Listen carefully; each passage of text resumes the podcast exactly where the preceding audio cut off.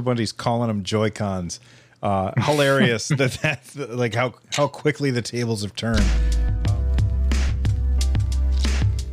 Hey everybody, welcome back to the Nerd Nest podcast. I'm Bill. Today I am joined by, of course, we've got Russ, Kyle, and Carrie. Gentlemen, how has your week been? Kyle, we'll start with you. What's going on, man?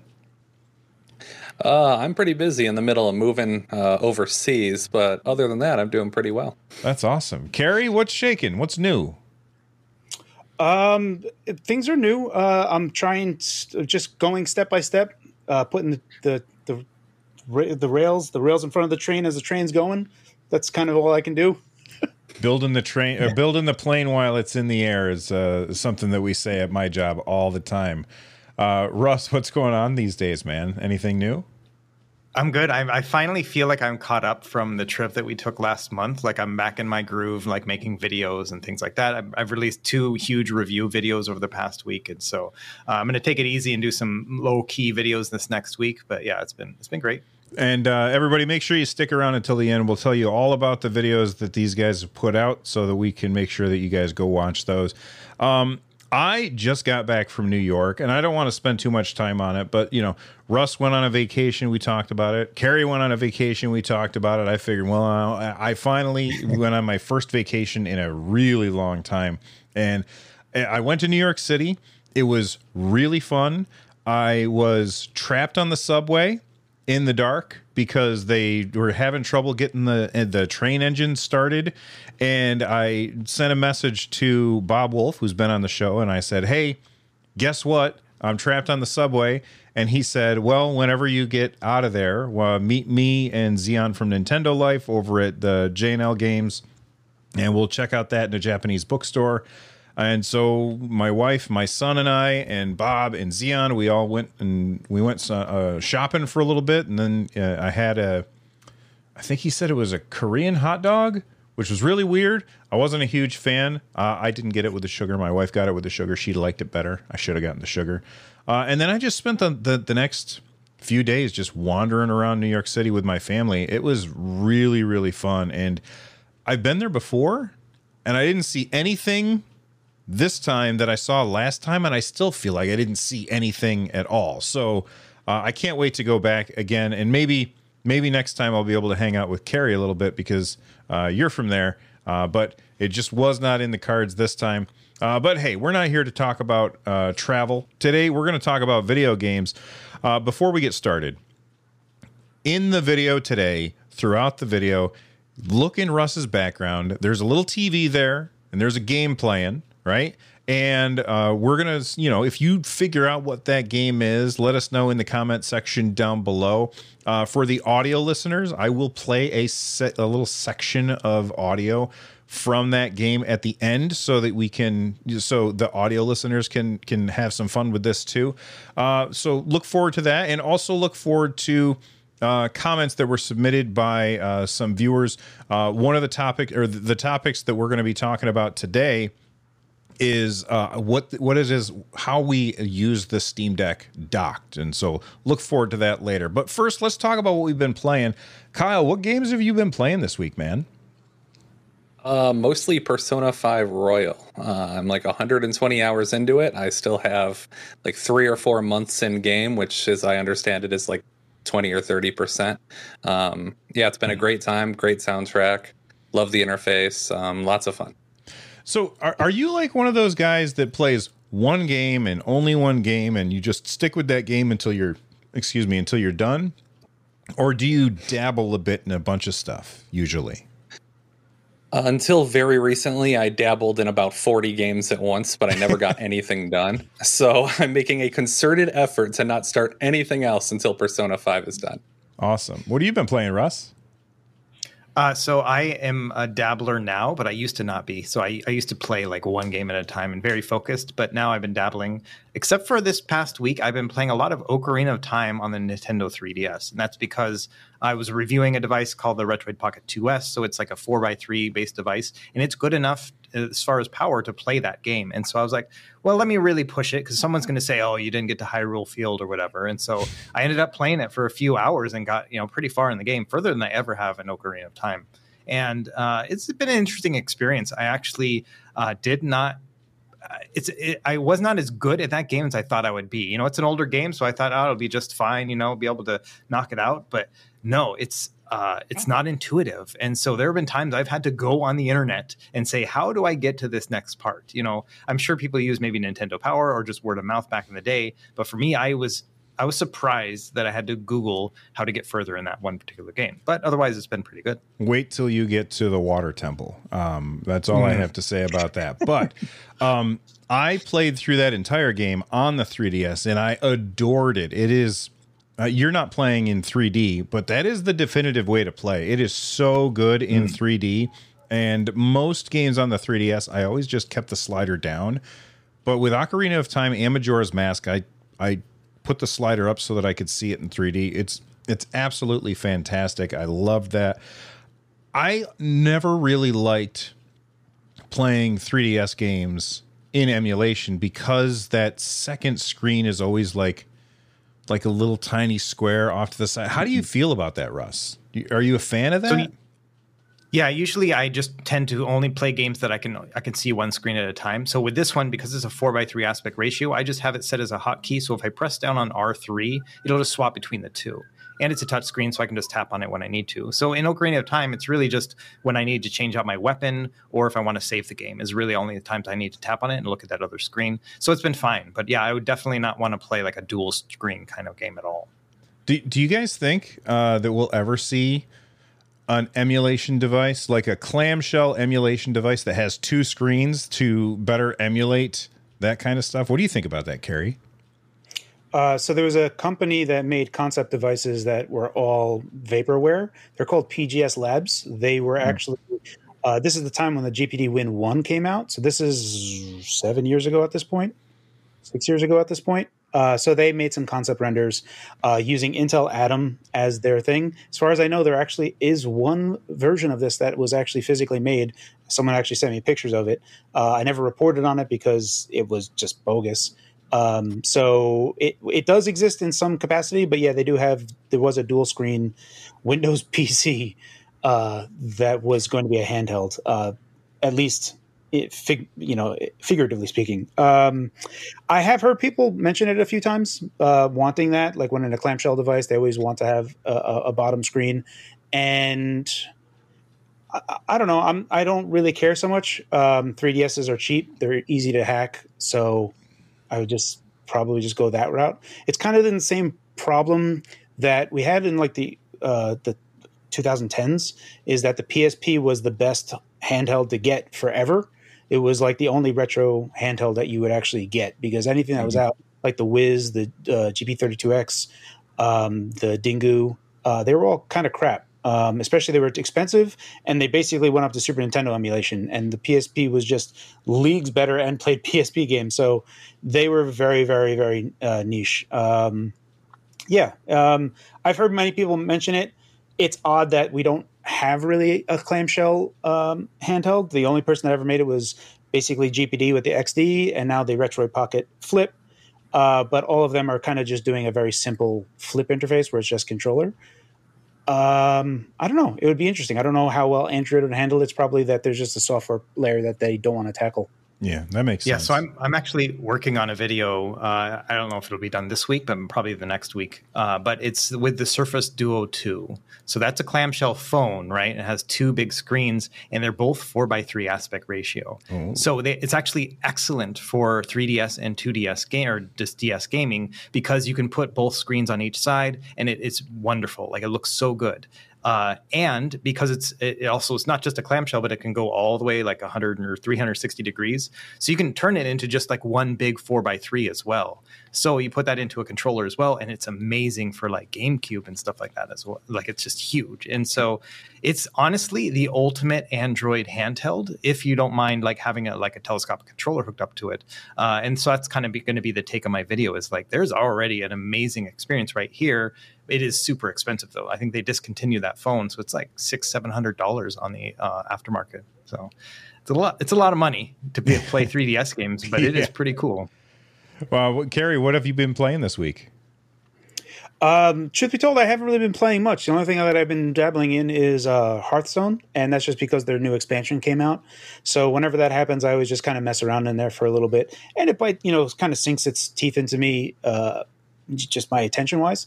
So that is probably what I've been playing a little bit here and there, but mostly I've been just kind of going through everything I possibly can, trying to reorganize things, trying to optimize and be as efficient as possible as I can with everything YouTube-wise.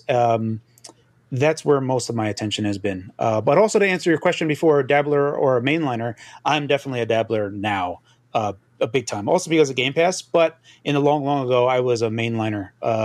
We talking about Ocarina of Time. I bought that back in like 97 or 96 or whatever, and played through that nonstop. But that was a different time, right? Like that was a time when like you only bought one game. So yeah, right.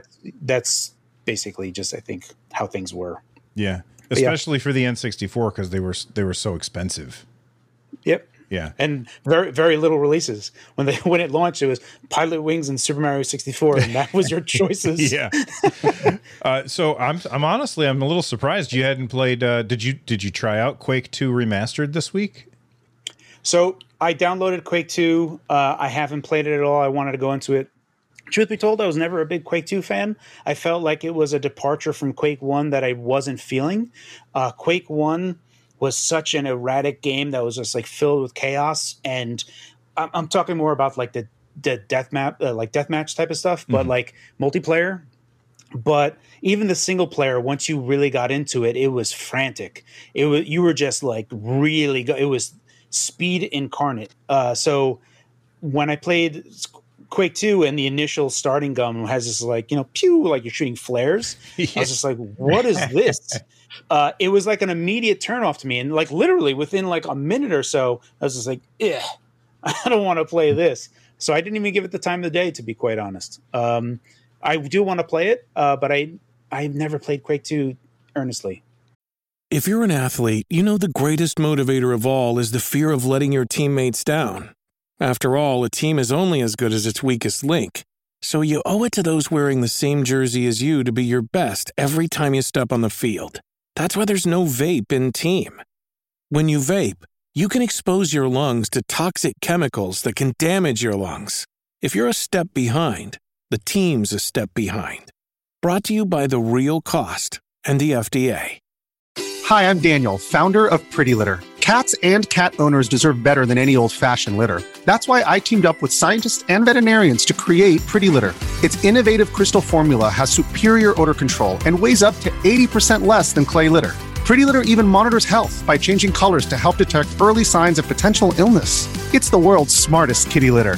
Go to prettylitter.com and use code SPOTIFY for 20% off your first order and a free cat toy. Terms and conditions apply. See site for details. That gun... I was playing it earlier today. That gun is terrible. It is a horrible, horrible experience. And as soon as you get the shotgun or a rifle or whatever the other guns and stuff that I've gotten so far, immediately it steps it up and makes it more fun. So I would give it a shot. The game is very, very fast, and except for that gun. That gun is slow, but like the movement is fast, like all shooters of that day were. But it's refreshing. I don't know if it belongs on a controller though, because I feel like, cause I'm playing it on my Xbox cause I don't like mouse and keyboard. And I feel like I'm having trouble hitting stuff just because of how fast my character moves, not how fast the game itself is, but my character feels like they are zipping along at 1,000 miles per hour because of it's that time in gaming history when all the shooters felt really, really fast. So I don't know if I'll go back to it on my Xbox. And I'm not a mouse and keyboard guy, so I probably won't play it anymore. But it's really cool. And I do think that you would probably enjoy it if you get past that initial terrible, terrible gun. Excuse me. The other game that I've been playing... is Baldur's Gate 3, some more of it. And I don't want to talk about the single-player stuff at all. Right before I went on vacation, I got together with some friends, and we did multiplayer for Baldur's Gate 3. And it was amazing. Now, if you're worried about spoilers, don't worry about spoilers at all. I just want to talk about like this one experience. There's an area where there's some bad guys, right? And through an action that I took, a hole in the ground opens up during this fight. And then one of my friends, like they fall down in the hole and they're like, oh guys, I'm in combat. And in Baldur's Gate 3, combat is turn-based. He's in turn-based combat, and the rest of us are up above, not in combat, just kind of wandering around and stuff. So we're like, okay, don't do anything. Just sit there and wait for a second while we plan this out. So we figure, okay, you know, we'll do this and we'll do that. And then we hop down in the hole. We go through a bunch of turns. One of my friends uses Thunder Wave or Thunder Weave. I can't remember what it's called. It's like this big area of effect spell, and he destroys a barrel of oil. And we're all like looking through our inventory because it's turn-based, so you have time for that. We're all looking through our inventory for something to light it on fire, right? And nobody has anything. And finally, I'm like, oh my God, dude, there's a candle over there. Grab that candle, like walk 4 feet, grab the candle, turn around and throw it. And it'll light all the dudes on fire because all the bad guys are standing in this puddle of oil.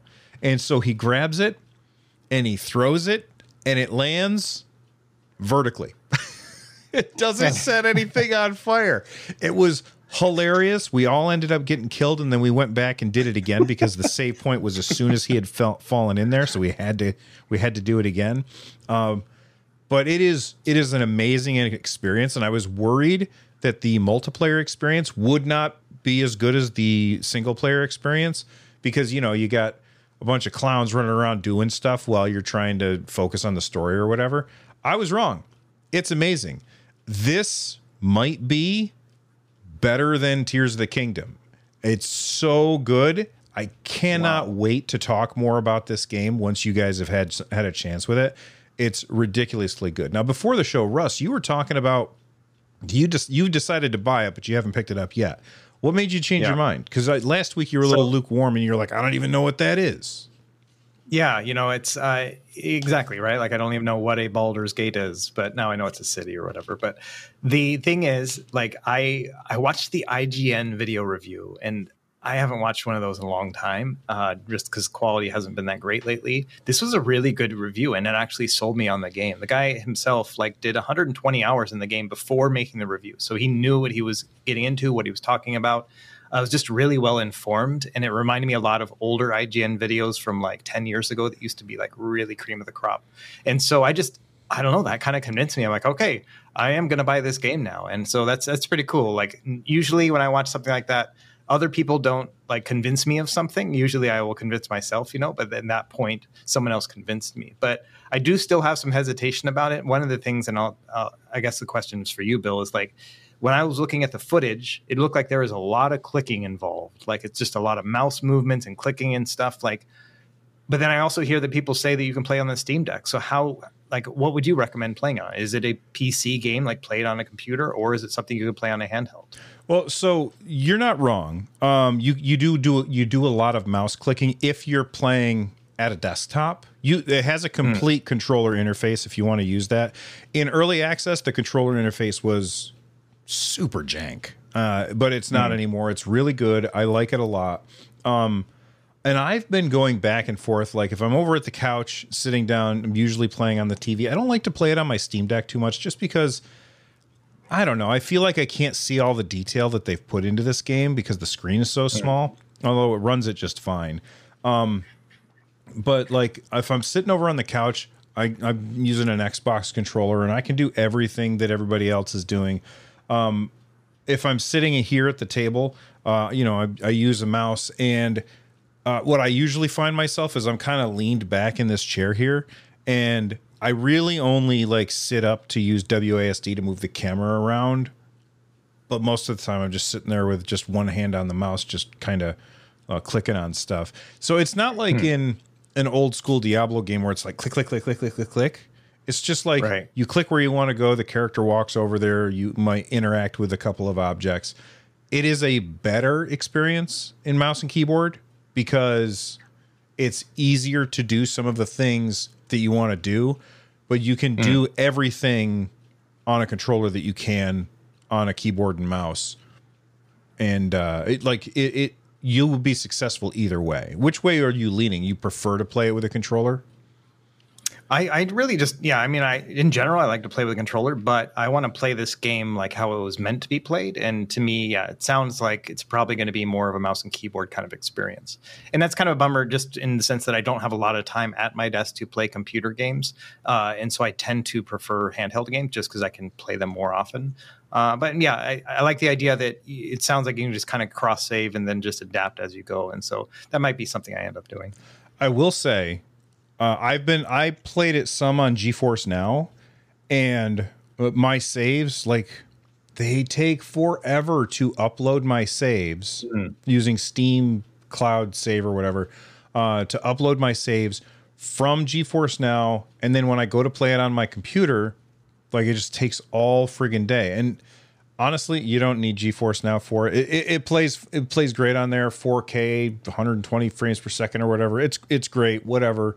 My 2060 looks fine. Like, I'm playing it at 1440, 60 frames per second. Not on ultra, but it looks great, especially if you're sitting across the room on a couch. But I have been having issues with cross saves. That's been kind of irritating to me. And some people have said it's because Larian has their own cross save stuff and Steam Cloud has their own cross save stuff. And it's kind of like, I don't know, somebody's crossing the streams or whatever. But whatever's happening, it is a frustrating experience. So I'm going to stop playing it on GeForce Now and just play it on my computer. But it's just such a good game, and it deserves all the attention that it's getting. Although I will have one complaint, and that's that, like, when I'm looking for new stuff to talk about on the show, it's like every website I go to, 800 articles about Baldur's Gate 3. Just loop that stuff off in a box someplace so I can stop seeing it, for crying out loud. Oh my God. Carrie, Kyle, have you guys played Baldur's Gate 3 yet, or are you still thinking about it? Well, no, Kyle, I know you're doing Persona 5. Carrie? Yeah, so I played BGS 3 in early access a while ago. Played it on handheld first. This is years when the Win 3 was still out. So I have a video of me playing Baldur's Gate 3 on the Win 3, and it was unfortunate because all of the text was, like, microscopic and impossible to see, and I know that they've made font size changes. So I haven't played it since then. But I'm at the moment where I am not going to get it just because I know I'm going to be deep into Starfield. So I am just waiting for Starfield at this point. And then I'll go through Starfield, then I'll pick up BGS 3 later on. And Starfield, September 7th? September 1st for people that buy the premium version. But yeah, September 6th for regular. Okay. All right. Well, let's move on to the news, and we've got a bunch of stuff. And I want to, I'm going to have Russ. Why don't you pick one of these stories here for us to talk about? Yeah, I want to talk about the Lenovo handheld, the Legion Go. Like, that thing, we've only seen some images so far, but it is interesting. I know Carrie made a video on it. I'm really excited about the inputs options that we have. That scroll wheel on the back of the, like, joystick thing they have, or the Joy-Con thing. I'm interested to see how that's going to work out, especially when it comes to, like, games where you can scroll between weapons, like you're playing a first-person shooter game. That's going to be super handy.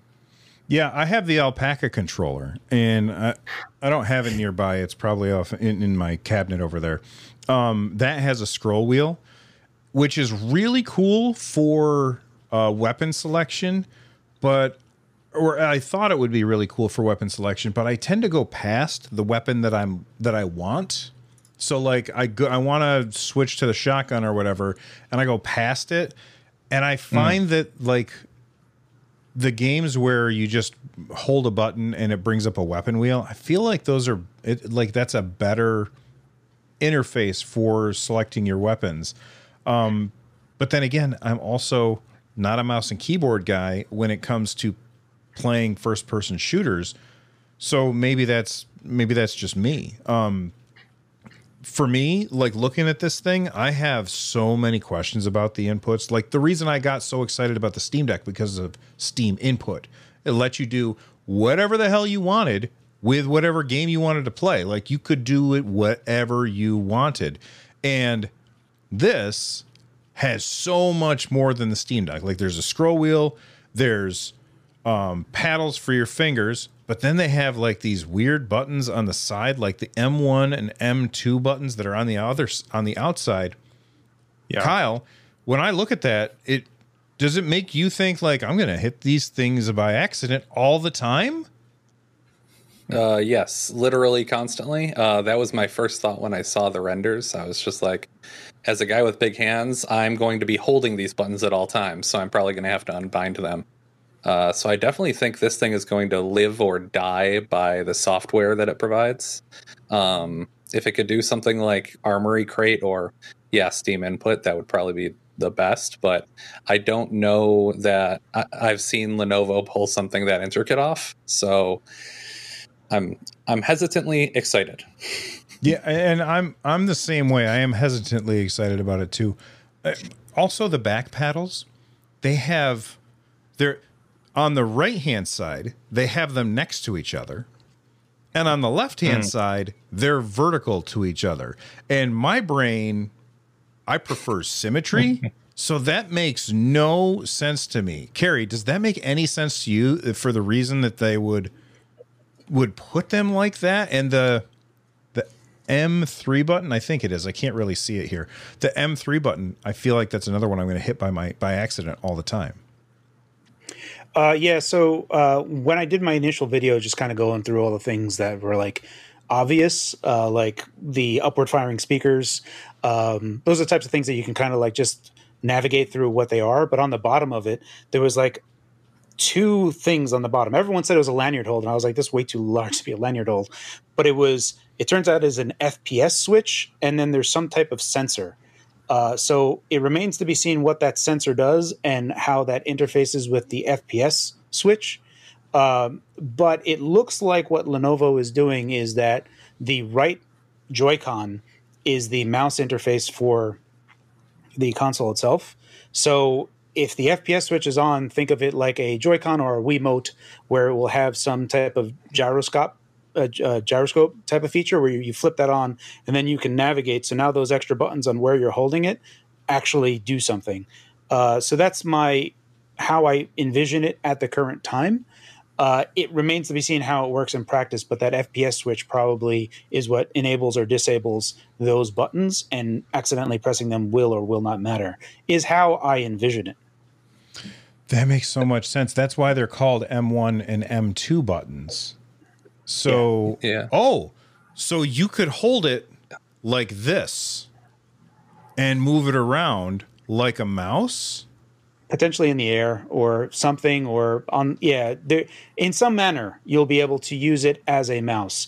So Lenovo is banking on this thing. Also, there was a leak of like some of the specs. Someone said it is going to have a 1600p display, 2560 by 1600 on an 8-inch display, which is a non-ideal for the chipset that's there. However, the Z1E portion of it is, at least so far leaked, is that it's going to have 7,500 megatransfers instead of like the Ally 6,400 megatransfers. So that should be an improvement over the Ally. So that remains to be seen. However, even with the improvement that it is, you're not going to run any modern game at 1600p. The good news is that because it's 1600p, we should be able to just do 800p. And Cypher over on the GPD Discord, he goes pretty nuts. So he actually hacked in integer scaling on the GPD Win Max 2 and also the Win 4, I believe. GPD Win Max 2, definitely, which is not available on AMD's Radeon mobile side. It is on the desktop side, but not on the mobile side. But he hacked in integer scaling anyway, so you could just do 800p integer scaling via AMD's Radeon control panel hacked in, and that looks really good when scaled to, you know, 60, you're just doubling the pixels. So in that regard, I'm like, okay, well, as long as we can do that, we can fix that portion. But otherwise, running at 800p and just interpolating scale, it just looks blurry as all get out. Right. So the thing is that I've had multiple people always mention this like surface-like functionality for a thing. They said, oh, those controllers should come off, and I should be able to put like a Surface keyboard on there, and I'll have it's my laptop too. And I never really bought that use case, especially on such a small screen. It is 8 inches, but now they have this mouse component that goes on the Joy-Con, which, okay, that's cool. I can kind of see that because now you're not also carrying a mouse around with you. Now you're only carrying around a pretty thin keyboard. So maybe Lenovo, you know, finds a balance somewhere there where they can extend the functionality of it in that way. So that's cool. Yeah, but maybe the kickstand comes off and it's got keyboard buttons hidden underneath. The kickstand looks great, like the OLED Switch instead of like the original Switch, which is fantastic. Did you guys? How many of you guys actually played games on the Switch using the kickstand? Like, how often did you guys? So Carrie, Russ, and Kyle are shaking their heads. Never. What about you, Carrie? Never. I have. It was weird. Nintendo invited me to go take a look at the Switch before it released. And I went to, in New York, I went there. And when they first showed it off, the guy like ripped it off on purpose. He was like, look at this. And I'm like, all right, well, it doesn't look like that good of a kickstand still. Like, I think you should still make a bigger kickstand. But he was really, really happy with that. Like, I think it's awful. The Switch OLED kickstand is superior, and everyone knows that. But I think from Nintendo's point of view, they went so focused on, like, kids are going to have this thing, and they're going to destroy it. So we have to have something that can snap off and snap back on. And, you know, we make the cartridges taste like something awful so that they don't eat it. It's like all of these, like, they have this big, you know, checklist of, like, let's protect kids or just them from destroying things. So that's the mindset that we're coming from. So I can understand the compromise. I still think the Switch OLED kickstand is way better. I will say that I love that when the Switch came out, Nintendo called them Joy-Cons. Everyone was like, haha, you guys called them Joy-Cons. What a stupid name. And as soon as this thing gets announced, everybody's calling them Joy-Cons. Hilarious that's like how quickly the tables have turned. Any other thoughts on the Lenovo? What was it? Legion Go. Yeah. So my thought on it is that we have previously talked in other episodes about how handheld PC makers need to do something different to stand out, basically. And this is very much standing out.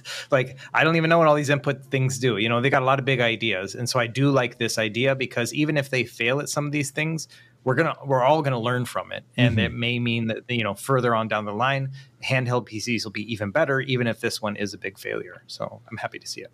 Do you guys, Kyle? Do you think that we're gonna get They gotta have a dock for this, right?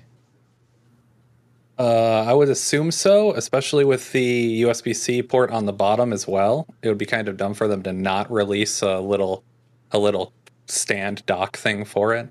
I'm envisioning now that Carrie said that the FPS Switch exists and everything, I'm almost seeing that they could use this in business as like a remote presenter, and then have like the right one be like a pointer in business, so you can like circle stuff on the screen and like PowerPoints or whatever. I would be surprised if that's not the case. I guarantee nobody else has made that prediction that this is for PowerPoint. I love it. And yes, I know you're not saying that that's what it's for, but people will use it for that. Absolutely. That's good use case. Yeah. I mean, for me, like, there's this like weird balance. I don't care if the thing looks like a gaming thing, but the GPD Win Max 2 has these covers that they put over the controllers, which I don't use ever. But there are people that legitimately are, I don't know, mortified about bringing the GPD Win Max 2 into like work. And they're like, oh, I don't want it to look like a gaming thing. So GPD made these like tiny little metal covers that you can just put over it. So it could just look like a kind of very small laptop. So yeah, I think that's the only thing that I would think that is the hurdle here is the social norms of carrying around a gaming handheld thing, but like, I'm going to do my Excel thing on this. I think that's the bigger hurdle, even though it's totally a good use case for it. Yeah, that's awesome. Anybody have anything else about the Legion Go before we go? All right, we go to Kyle to pick our next topic. Kyle, what do we want to talk about today, man? When you need mealtime inspiration, it's worth shopping Kroger, where you'll find over 30,000 mouthwatering choices that excite your inner foodie. And no matter what tasty choice you make, you'll enjoy our everyday low prices, plus extra ways to save, like digital coupons worth over $600 each week. You can also save up to $1 off per gallon at the pump with fuel points. More savings and more inspiring flavors make shopping Kroger worth it every time. Kroger, fresh for everyone. Fuel restrictions apply. This episode is brought to you by Reese's Peanut Butter Cups. In breaking news, leading scientists worldwide are conducting experiments to determine if Reese's Peanut Butter Cups are the perfect combination of peanut butter and chocolate. However, it appears the study was inconclusive, as the scientists couldn't help but eat all the Reese's. Because when you want something sweet, you can't do better than Reese's. Find Reese's now at a store near you. The Steam Remote Play getting an upgrade. Awesome. So for those of you that don't know, Steam has this really cool feature that nobody uses called Steam Remote Play, where you can sit down. Wait, hold on real quick. Is this is not just for streaming like I'm streaming from my computer, right? This is where I'm streaming split screen gaming to somebody. Am I wrong about that? Because I put this in the show notes 2 weeks ago. For both. Okay. For both. All right. So there's two things that this works with. Number one, you've got your computer and you want to play a game on your Steam Deck or on your ROG Ally, and you want to, it's a Steam game. You can say, well, I don't want to install it on my Steam Deck. I'll just stream it to my Steam Deck. And for that, this isn't really that big of an upgrade because you're playing on a small screen, so streaming at 4K, not a big deal. But for the other use case for Steam Remote Play, you can be playing a game, and I think, Carrie, you recently did this.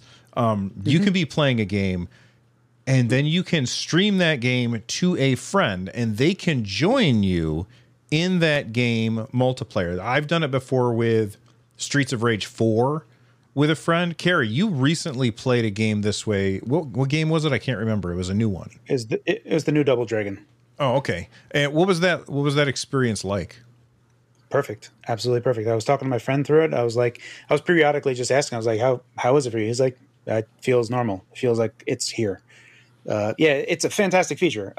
Only one person needs to buy a game. It's very much like the idea, like it's couch co-op, but you are extending your couch anywhere.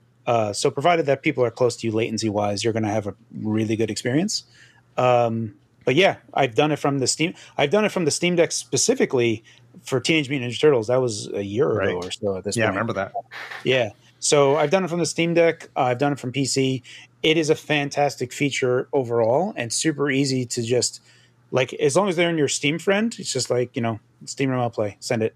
And then they're just playing. So it's a great feature. It is a really great feature. And I think it's one of those things that, like, everyone gets kind of upset. I'll try to wrap this up quick. Everyone is like, Steam is a monopoly and whatever and this and that and the other. But the truth is that Valve is the only one that's doing a good enough job where everyone wants to use it because all the features that are there are great. Also, SteamOS has made everyone's Steam library fantastic on Linux. So, I don't know.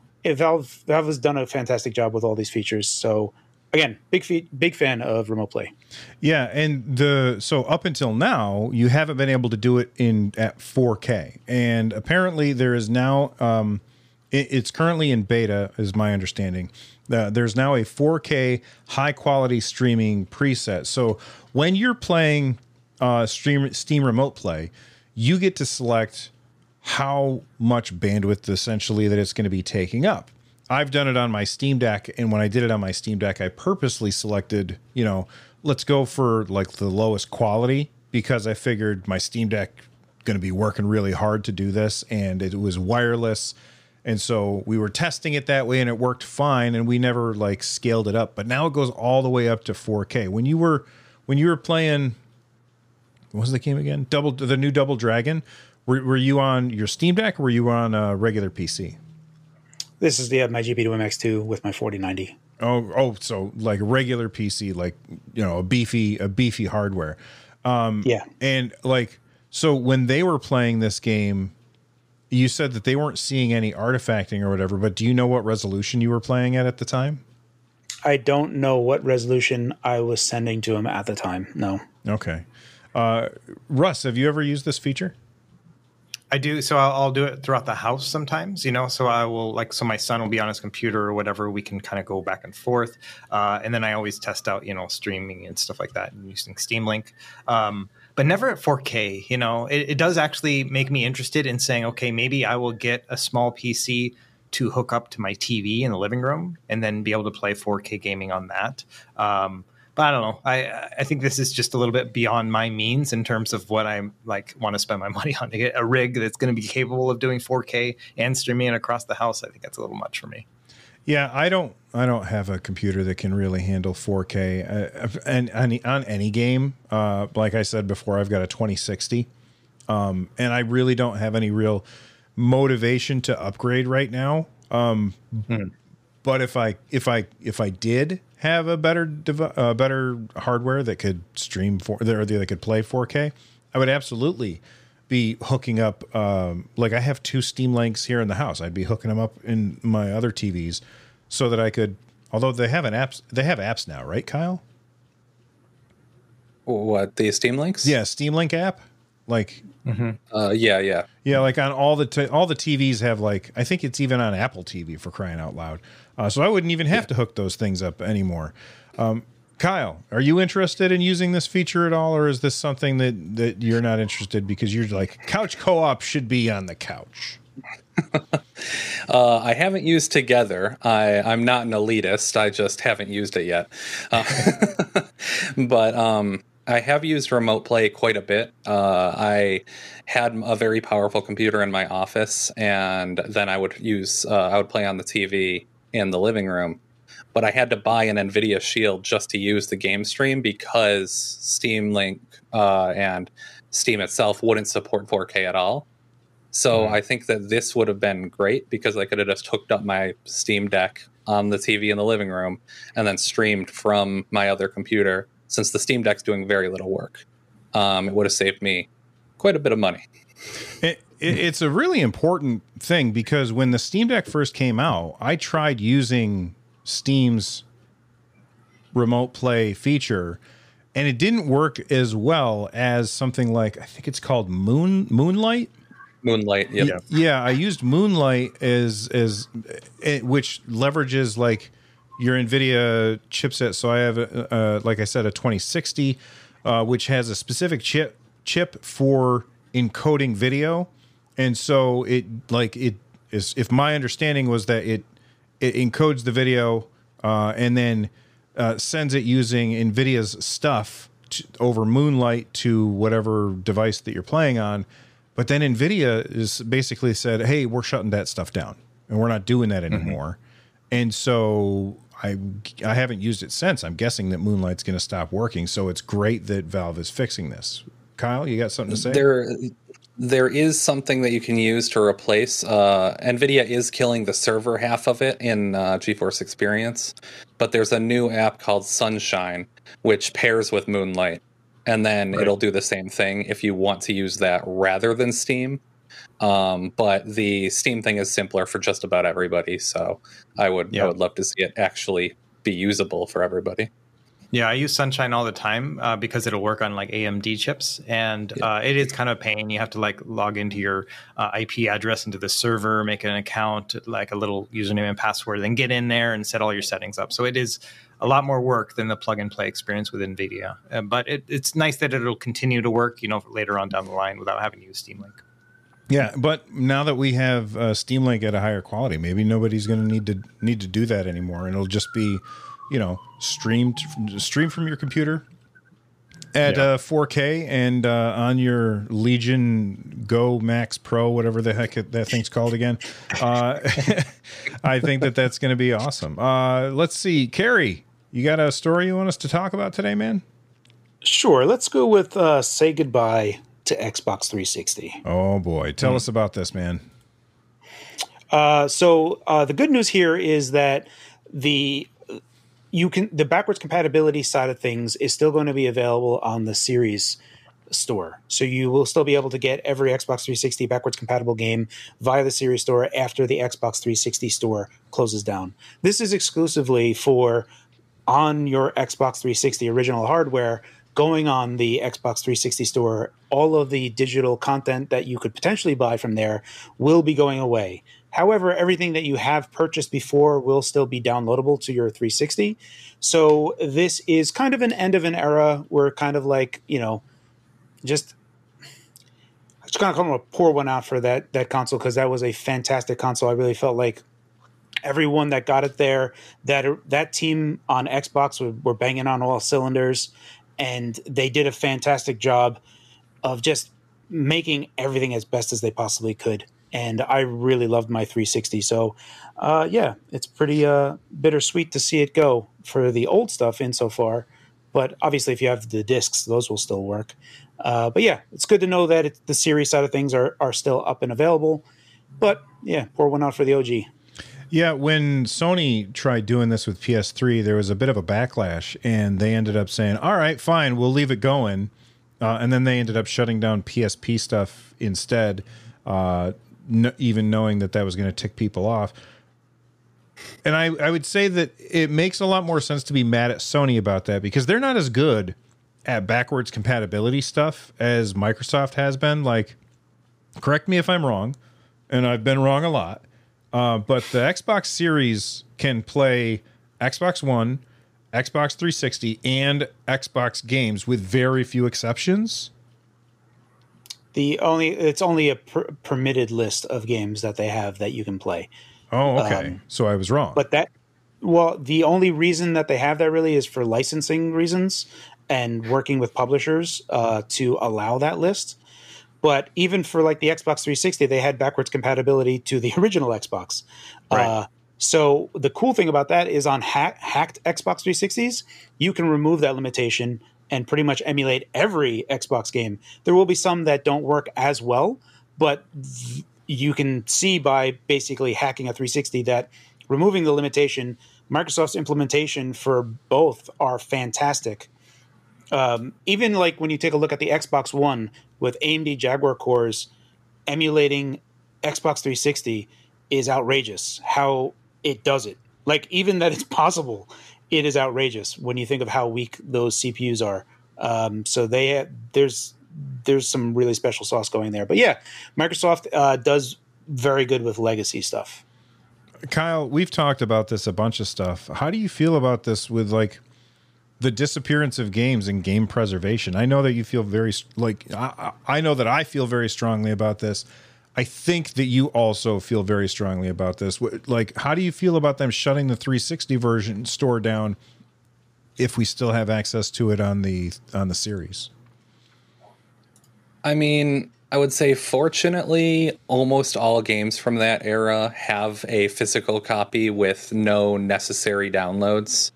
Of course, like patches will be lost, which will suck, but it won't be as bad as something like I don't know, the Wii shop shutting down where there was no other alternative or something, or the PS3 shutting down where there was a lot of digital only content because they were pushing that very hard.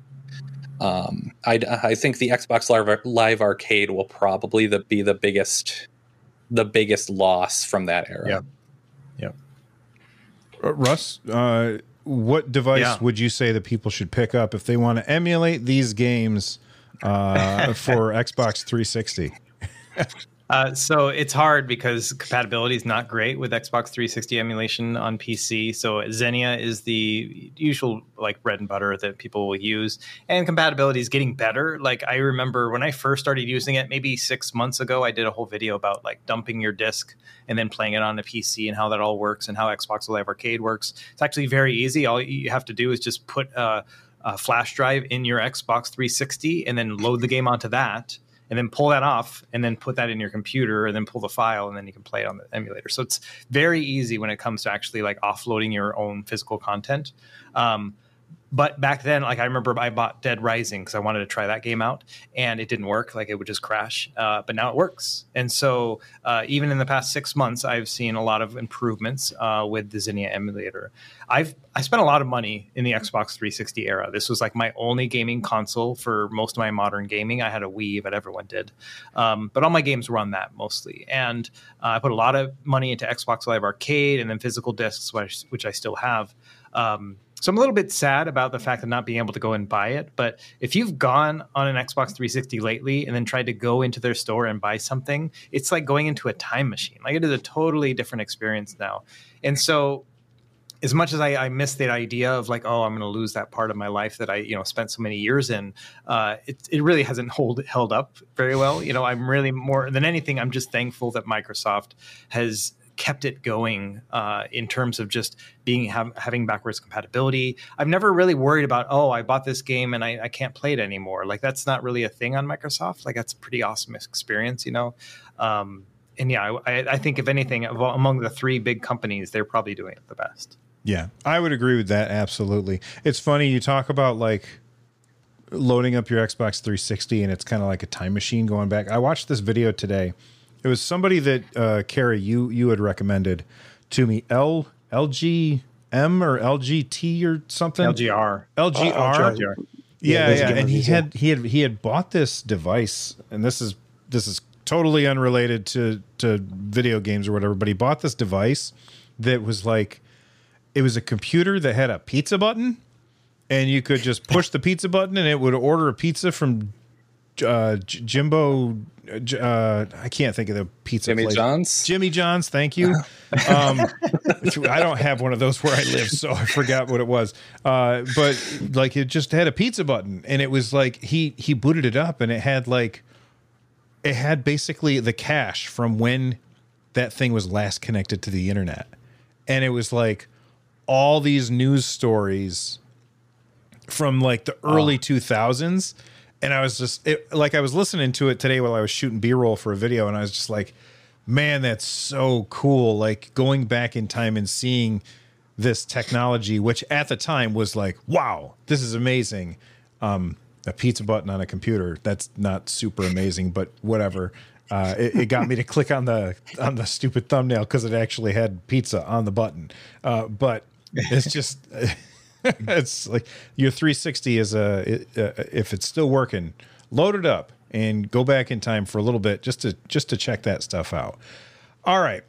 We have a comment that came in by M22. Before we get there real quick, I just want to say I've also been playing a game. I got a review copy from the dev, Whisker Squadron Survivor.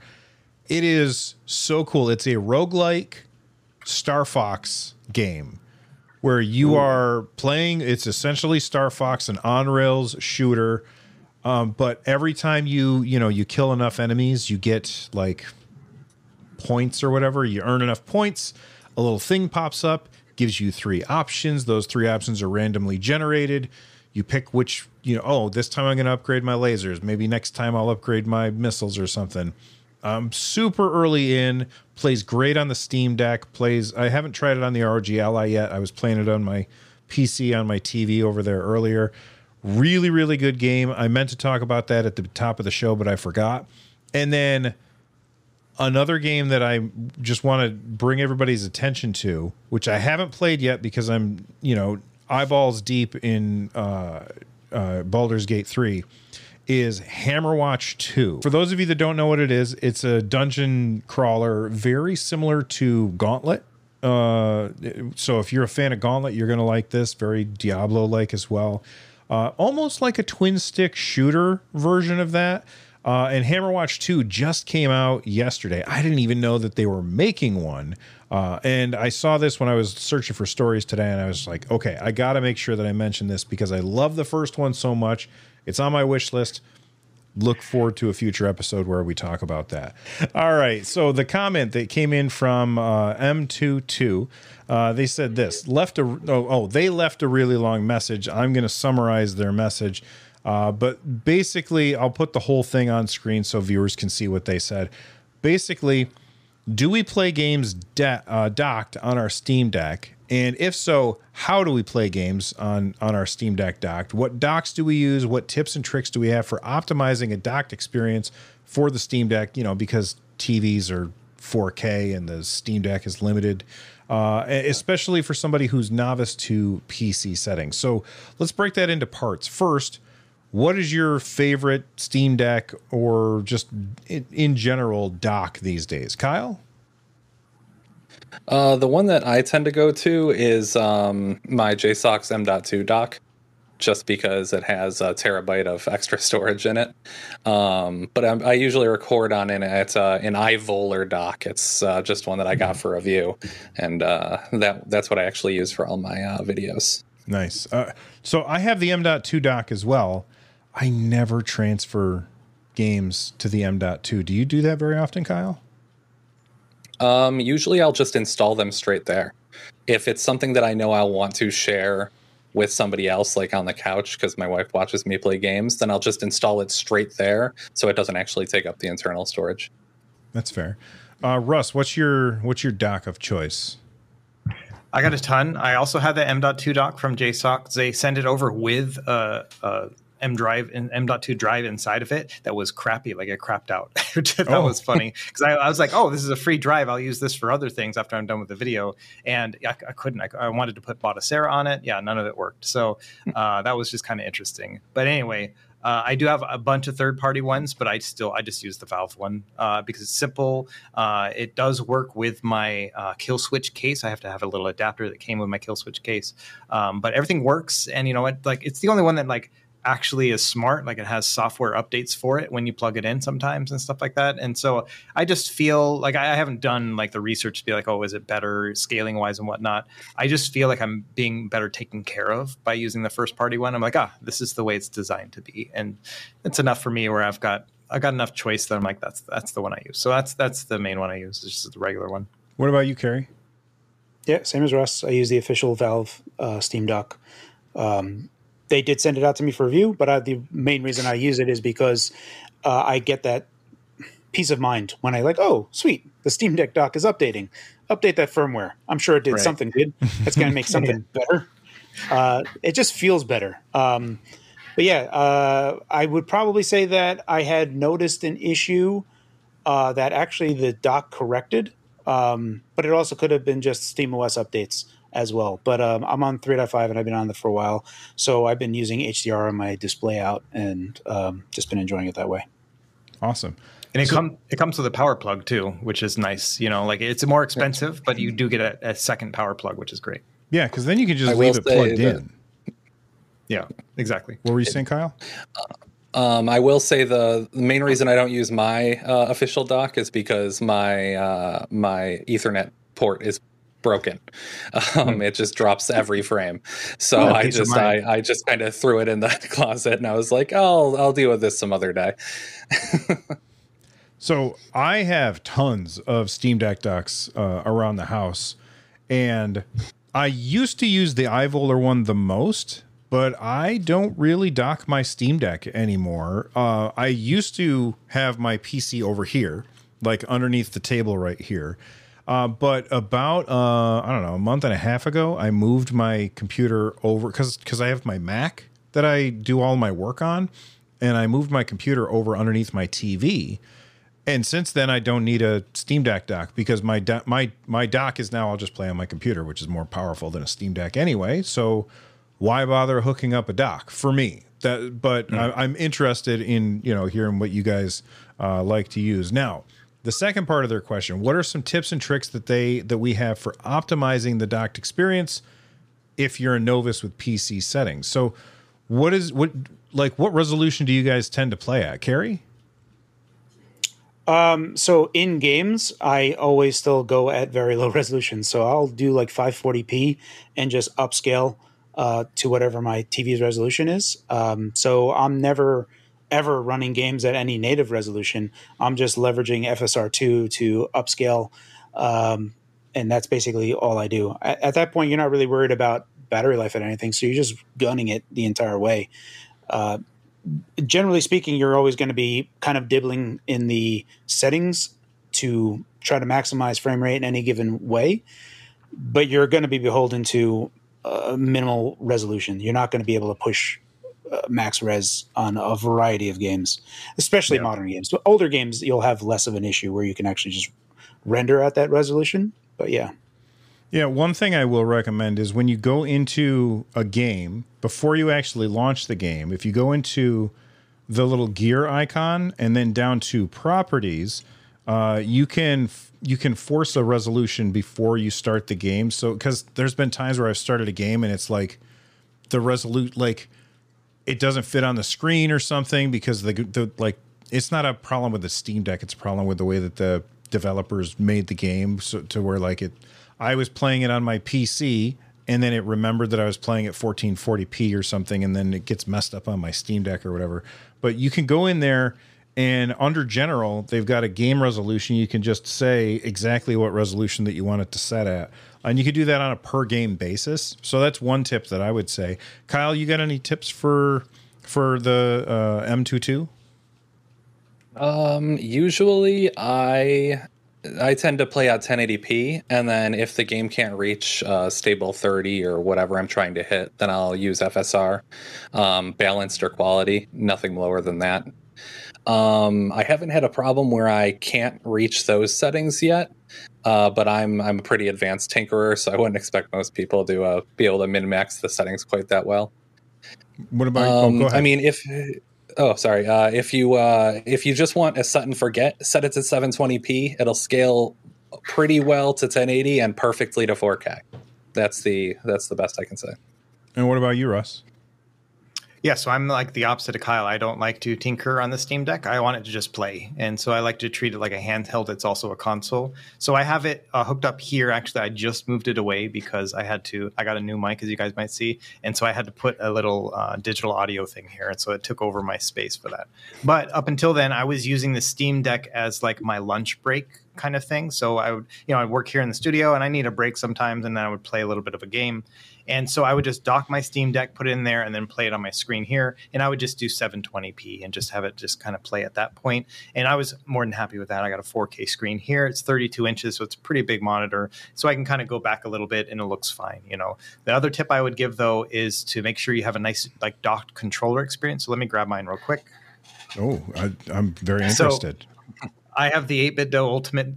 This is the 2.4 gigahertz one, so the $50 one, but it has a dock on it. You can't see it because it's over here. But basically, the dock is sitting there, and then I can put this thing in it, and at all times, it's connected to the Steam Deck dock. So it's just one USB plug, and then within the dock itself, it has a little 2.4 gigahertz dongle, and that's powered by the Steam Deck, but then also like it's connecting and charging the controller at the same time. So one USB is able to both make my connection to the Steam Deck, so I don't have to worry about Bluetooth or connecting or any of that stuff. It's just going to work out of the box. And then also it's going to charge it as well. And so that's all I do is I just throw it in the dock when I'm not using it. When I do want to use it, I just pick it up and start playing. And that's, again, one of the great things about SteamOS as well as the official dock is that it all just kind of works. And so it does feel a little bit like a Nintendo Switch experience, and the fact that I can just kind of dock it, play it there, and then pull it off when I want to play it handheld mode. And so that's what I've been doing up until recently, just because now I don't have a space for it on this desk. Now when I'm at home, like this, the studio is not at my house. When I'm at home, I have the ROG Ally and the XG Mobile, and so I just use that as like my docked version when I'm playing there. So that controller that you were just talking about, I've been eyeballing that controller for a bit. I'm curious. So when I'm playing a game on my Steam Deck and I'm docked and I want to bring up the quick access menu, I press the Xbox button because I usually just use an Xbox Series controller. I press the Xbox button and A, and it brings up the quick access menu. What do you do on the 8-bit Do controller? There is some sort of hotkey, I think, but I never use it. I don't do any of that stuff. I just reach over and push the QAM button on my Steam Deck, which is right here on my desk. So I have no idea. You know what I mean? There must be some sort of, I don't think it works correctly with the Xbox button and all that kind of stuff. I don't know. I just push the QAM button. It's lazy. I've Googled it before because I'm like, there must be some sort of key that I can press this plus whatever, and I just can't find it. And so I just gave up. I'm like, whatever. I can just push it on my Steam Deck. Carrie, do you know what he's supposed to push? So there is that circular button, which I have pressed before. It is on the 8-bit Do controller. I don't know if it's the 2.4 gigahertz. I use Bluetooth only. But yeah, I have had it work, or one of the surrounding buttons there. But yeah, I have, funnily enough, that is also the controller that I use in my living room whenever I keep my Steam Deck dock always connected to my living room TV. And typically whenever I'm like reviewing a game specifically on the Steam Deck, I'll kind of bounce back and forth. And I played a good bit of Octopath Traveler. But going along with what Russ said, it may seem like it's not a high-tech solution, but devoting a controller that is for the dock instead of like having something that you're trying to multitask is kind of key. And it may seem like obvious, but having something that you can just pick up and start using when you dock the controller is so much better than like, oh, I have to pair this now. Getting into it is such a big thing for me. So yeah, having a controller, because it supports a ton of controllers, just having a controller for that experience, I think, is pretty key and crucial to the overall good experience. And I love how much support that Valve gives to controllers that they don't make. I think that that's fantastic that they do that.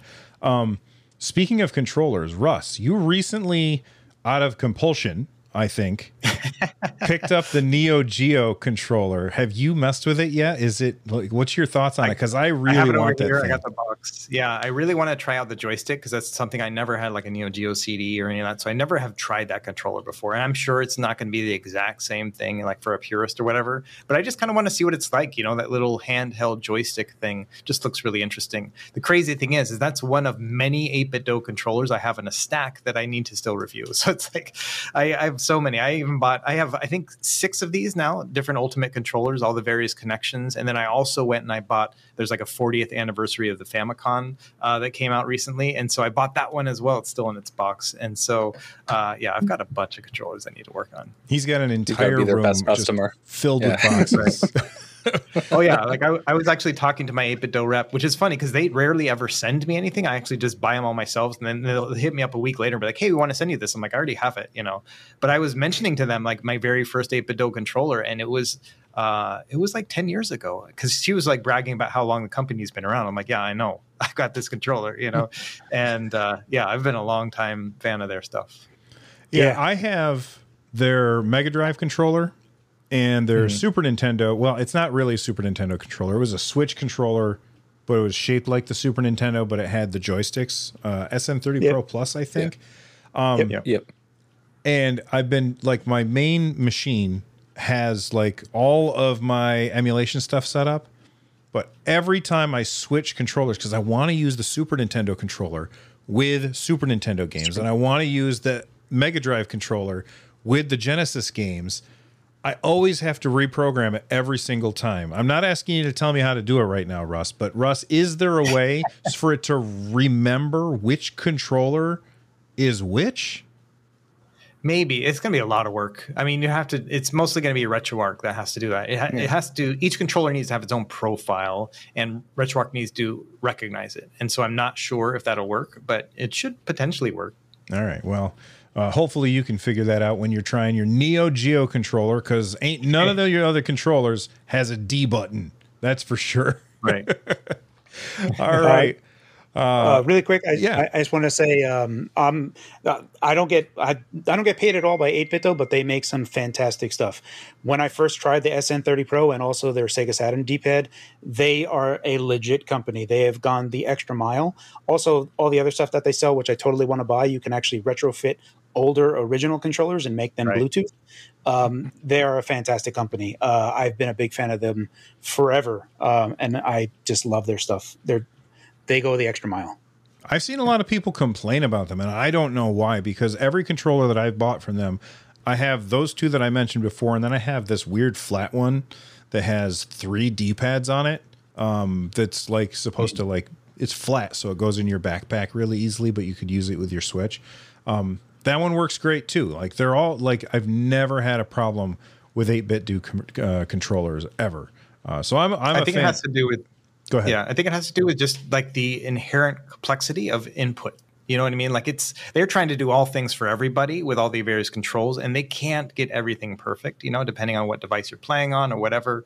And so I always see that too, where there's people who have complaints about one specific niche use case, and I'm like, okay. And if you get their attention, sometimes they can fix it. You know, they do a lot of software updates later on down the line too. So it's just the fact that they try to do so much that I think they end up disappointing people too, who just, you know, are requesting one specific thing that maybe they can't manage. All right. Well, it's the end of the show, and at the beginning of the show, I told you to watch Russ's screen so we could try and figure out what game it is. Now, before Carrie, myself, and Kyle try and guess, because I don't know what it is either, I'm going to put the music for the game on in the background so that we can hear it. If I could hit... There we go.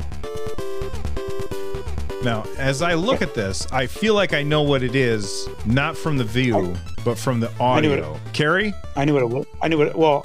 I want to say I knew what it was, but it looks like those are film strip holes that are going up on the side, and I know it's only one game. I don't. You want me to say it, or you guys want to go? If you know it, go ahead. Castlevania 3. Yeah, on Castlevania NES. 3. See, I felt like it was a Castlevania game because it sounds very much like the original Castlevania, which I happen to have on my soundboard. For no particular reason, I just like it, and like I was trying to figure out how the soundboard worked, so I dropped Castlevania on here. Here's Castlevania, and then here's the one that Russ just sent.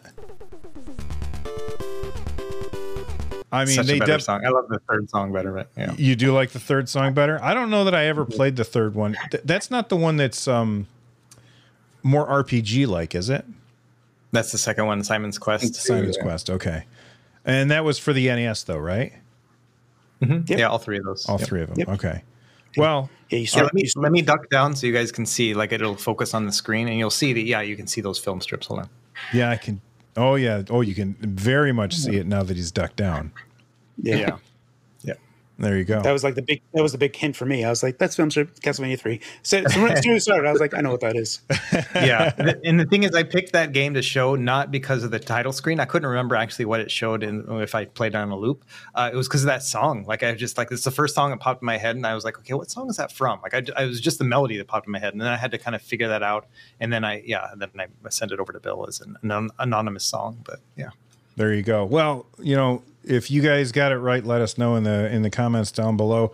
And that does it for this episode of the Nerd Nest podcast. Russ, tell everybody what your next video is that they can check out.